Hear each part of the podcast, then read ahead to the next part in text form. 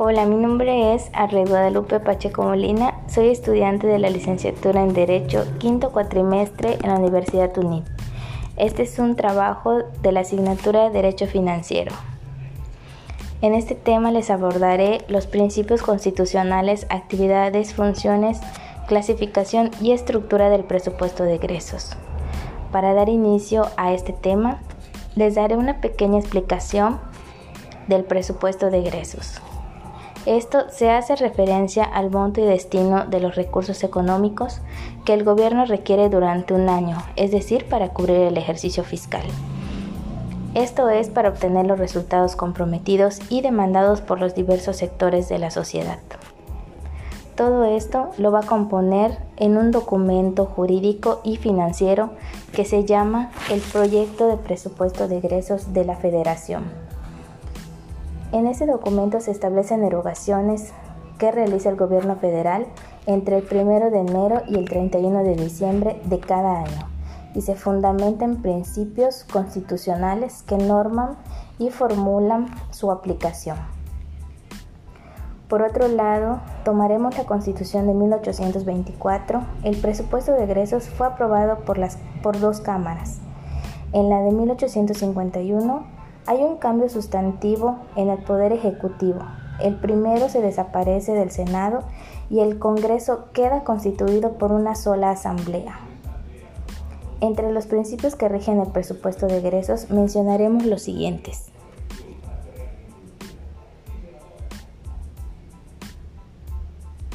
El principio de universalidad. Este predica porque debe obtener todos los gastos de poder público. La unidad significa que todo, que todo el presupuesto debe estar contenido en un solo documento, donde consten textos tales como gastos corrientes, sueldos e inversiones. La especial, especialicidad el presupuesto de egresos debe detallar las partidas otorgadas de tal manera que especialice y obstaculice de manera considerable la actividad del Ejecutivo. por lo que debe recurrir a determinados conceptos para especificar el destino de los gastos como son ramos, programas, subprogramas y partidas. La planificación con base a los planes socioeconómicos se finjan a, mediano plazo presupuesto de egresos que señale la constitución de las metas fijadas en un plan de esta naturaleza. Anualidad. El presupuesto de egresos tiene la vigencia anual que rige del 31 del 1 al 31 de diciembre, tal como hemos mencionado. La previsión esto significa que el presupuesto de egresos debe de estar aprobado, promulgado y publicado antes de su, de su entrada en vigor para evitar la inactividad de la administración pública. La periodicidad. Este principio está íntimamente vinculado a la anualidad del presupuesto.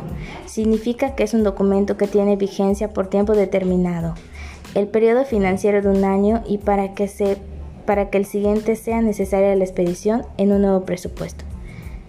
La claridad hace más que referencia a la cierta medida de este principio que cumple con los establecimientos y conceptos que integran el presupuesto.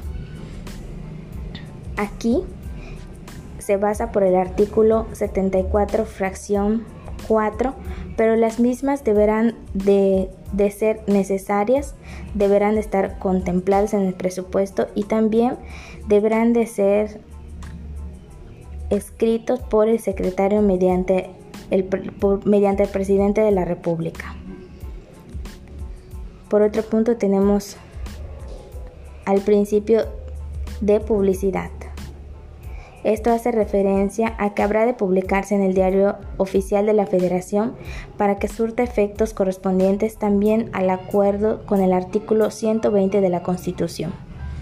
La exactitud atañe a que las cantidades previstas corresponden a lo que el poder público necesitará para cumplir sus atribuciones. Esto equilibrando, lo cual implica recaudar todo lo que se va a gastar exclusividad.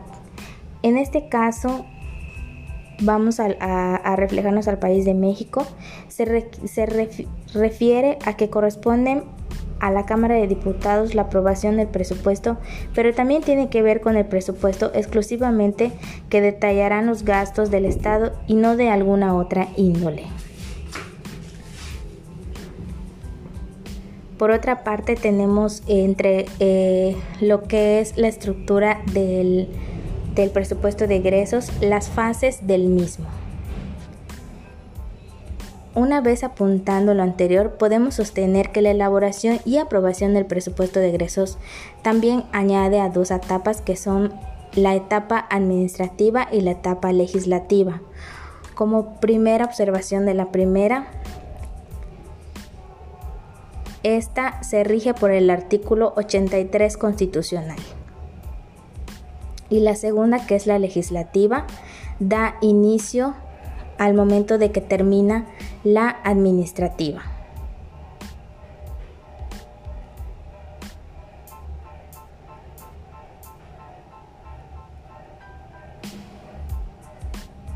Igual me tomaré un momento para mencionar cómo se puede ejecutar lo que es el presupuesto.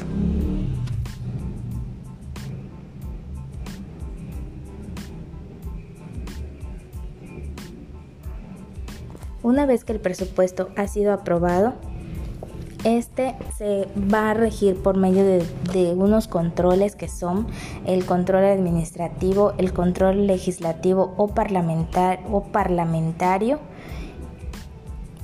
Estos más que nada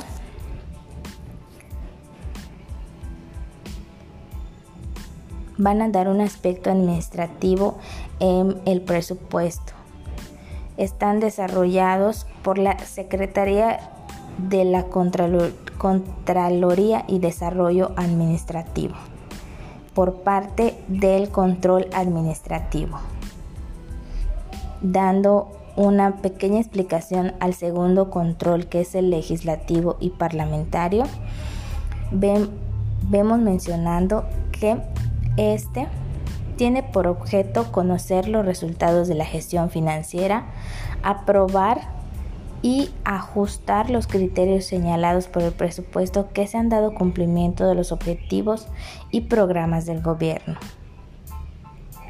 En este control, según indica el artículo 79 constitucional, tal entidad tendrá autonomía técnica y de gestión en el ejercicio de sus atribuciones para decidir sobre la organización interna, funcionamiento y resoluciones.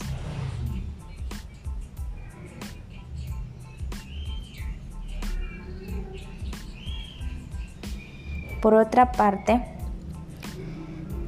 mencionando las fuentes tributarias, entre ellas encontramos el impuesto sobre la renta, que pagan tanto las empresas como las personas por concepto de ingresos y por supuesto de valor agregado, que es el IVA el cual es el impuesto que pagamos cada vez que compramos algún producto y graba todo el valor que se le agrega a la mercancía en su, en su proceso, en su producción. El gobierno también obtiene recursos a través de los bienes y servicios, por ejemplo, en la venta de petróleo y otra fracción del gasto es la deuda que contrae el gobierno.